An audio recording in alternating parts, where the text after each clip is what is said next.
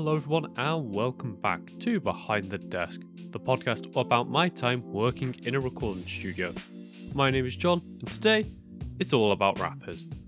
Now, I've noticed whilst doing this podcast that I've said a fair bit about rappers, mainly because they are the most common client we have at the studio, at least for this year anyway. Because a rapper can come into a studio by themselves and do what they need to do and then leave. And it's safe to say I know how to record this style of music as well, because I've done dozens of recording sessions with rappers. But I'm not here to talk about recording today. Instead, I want to talk about mixing them, how I try and blend them into a pre mixed backing track, what I do to separate the main vocals and the ad libs, and a couple of tricks I try when actually mixing them. So, before we get started, if you have any questions about anything I mentioned today, then give us a message at Wellesley Media on Facebook and Instagram. Happy to answer anything you are curious about. So, picture this right.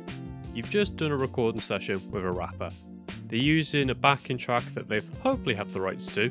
You've recorded main vocals, doubles, and ad libs. And now they want you to send them a mix of the track, polished and ready for release how on earth do you go about doing this? And I guess I can just talk you through the last mixing session I did.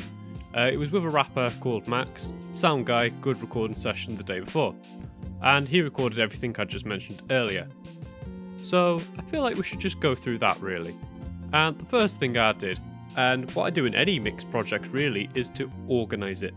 This includes anything from colouring the tracks, putting them into folders, sending them to the right bus groups, and adding fades onto the start and end of every audio region. Because people, I'll tell you this now, it sounds boring, but it's super important and it saves you so much time later on. Because, say you have a project which has about 80 channels of audio. If it isn't organised or set up in a way where you can find things easily, then you're going to spend hours trying to do anything and I feel like it gets in the way of the workflow of mixing a track in general. I've also found that it's a good way to get familiar with the song structure as well, so you know where the first verse or the first chorus starts, for example, which is just a happy little side effect of organising your track. So that's what I do personally. I organise everything before I actually start doing any mixing. But once all that's done, here's where the real fun begins. So, for Max's track, I started on the main vocals by adding a high pass filter set to about 100Hz. This just cleans up the low end of the entire track because it's rare for anything useful in the recording to be captured below 100Hz. You could probably push it down to about 90, 85 max, but I feel like 100Hz is a pretty good like waypoint for now. Then, once I added that high pass filter, I added a CLA 2A compressor I messed with the settings just to try and balance out his dynamic range a little bit.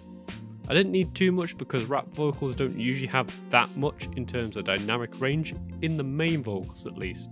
The real variation comes from the ad libs, so they require a bit more. But for the main vocals and the doubles, not much compression was needed at all. I think the settings I used on the, the CLA2A was about 30% on the gain dial and 45% on the peak reduction. I only put enough on so that the meter flicks are about minus 3 dB. I think that's the scale anyway. I could be wrong on that. Anyway, now I had the high pass filters and the compression. Pretty standard stuff. The next thing I wanted to add was a de-esser. And for this project, I used the Waves de-esser plugin to try and get rid of some of the harsh sibilants. Now, I don't know how others work with de-essers, but I tend to get the threshold in the right ballpark first and then tweak the frequency range before going back to the threshold and fine tuning it. Because that makes the most sense to me. I have also tried and seen other people try looping a single bit of sibilant sound within the audio and then trying to find the frequency first. But I guess either way is fine. I always like to see how other people mix a project because there's so many different ways to actually do the same thing. It's really quite interesting. Anyway, moving on. By this point in the process, the vocals sounding, yeah, they were sounding alright. They weren't bad by any means, but they weren't exciting to listen to either. And when vocals are like this, you have a few options. You could use different EQs and compressors, which add different characteristics to the audio. like the Pultec EQ, which usually is described as having a warm tone to it. You could use that to just give the vocals a bit of a warmer tone, or use a different sort of compressor to get a different characteristic. So if you have a transistor, I know that's more aggressive because it's a lot faster compared to like an opto or a valve compressor. The other thing you could do is add plugins like saturators or tape delays to add a little bit of distortion to the vocals. I can't remember off the top of my head if saturators count as adding harmonic distortion or if it's just general distortion, but saturators are a good way to go. Now, the track for Max I was doing was more in the style of hip hop rap rather than something like trap, or something with a super aggressive sound and attack to it so I could get away with adding something that added a little bit of low mid distortion to the vocals without it sounding out of place or out of style. And in the end, I decided to use a Kramer tape delay. Not because of anything technical, I just liked the way it sounded on his vocals. And I have been trying to use more and more different plugins and just trying to mess around and see what works and what doesn't work. So that was the only reason I chose it really. I could have added any tape emulator or saturator or any other effects, but I decided to go with the Kramer one. And if I'm honest, I couldn't really tell you the settings I had without looking. But I was messing around with the input and the output levels a lot, making sure they were linked so I didn't have to mess too much or mess around with two dials at the same time. I also remember tweaking the flux dial in the middle as well, setting that to about 250 on the scale to my knowledge, that is the dial which determines how much distortion is added, but I could be wrong on that. I should really look into the manual the plugins to actually fully understand them, but I don't like reading, I'm going to be honest with you.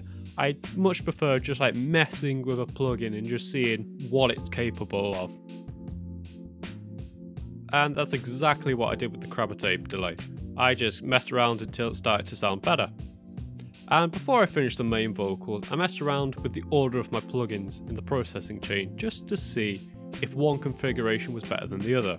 I know there is a debate on which order you should have certain types of plugins, whether you want like your EQs first or your compressors first, but if I'm honest with you, I think it depends on the track you're mixing and your mix style in general. So it could be any way you see fit. There is a few exceptions to this of course, you could have serial or parallel compression which has to be in a certain order otherwise it just doesn't work, but other than that everything's fair game. Now that was the main vocals and they were pretty much done.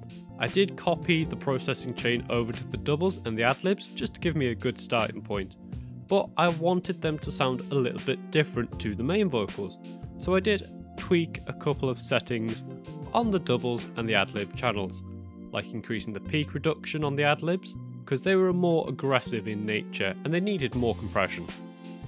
I added bandpass filter to the doubles so there was more variation between them and the main vocals, and change the settings of the flux on the Kramer to colour the adlibs a little bit differently as well.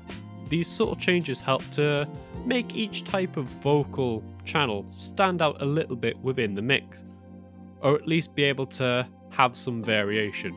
And the final thing I added to these vocals before altering the volume so the vocals sat just above the rest of the mix was to add a little bit of reverb set to about minus 30 dB, as well as using a H delay set to about minus 25 dB just to make the vocals overall sound a little bit more full, but not too much that it starts to distract the listener or remove the clarity of the vocals themselves. This was done on the vocal group because if every channel of audio needed the same reverb and delay, then it saves processing power doing it on the bus. After that, I balanced the vocals just so they sat above the backing track. That tends to be what happens in the style of rap music. The vocals sit just above the rest of the instruments, probably because they're the more important thing within the track, so we just put them on top. I know you shouldn't, but I usually put them on top just so you can hear them a little bit better. I exported the track and sent it off to Max for him to master and release. And a lot of the mixes I do for rappers in the studio follow a similar trend to that, in terms of the plugins I use and how I actually go about it. Of course, there is some differences depending on the session I am doing, or how good the rapper actually is at rapping, or how well the recordings sound. You know, a lot of variables. So, that is how I go about mixing rappers, usually. If you've ever recorded and mixed a rapper, what plugins or techniques do you usually use? Let me know at Wellesley Media. You can find me on Facebook and Instagram. All that's left to say is thank you for listening to today's podcast. I hope you've enjoyed listening to my process of mixing. I've been John, and I'll see you all in the next one.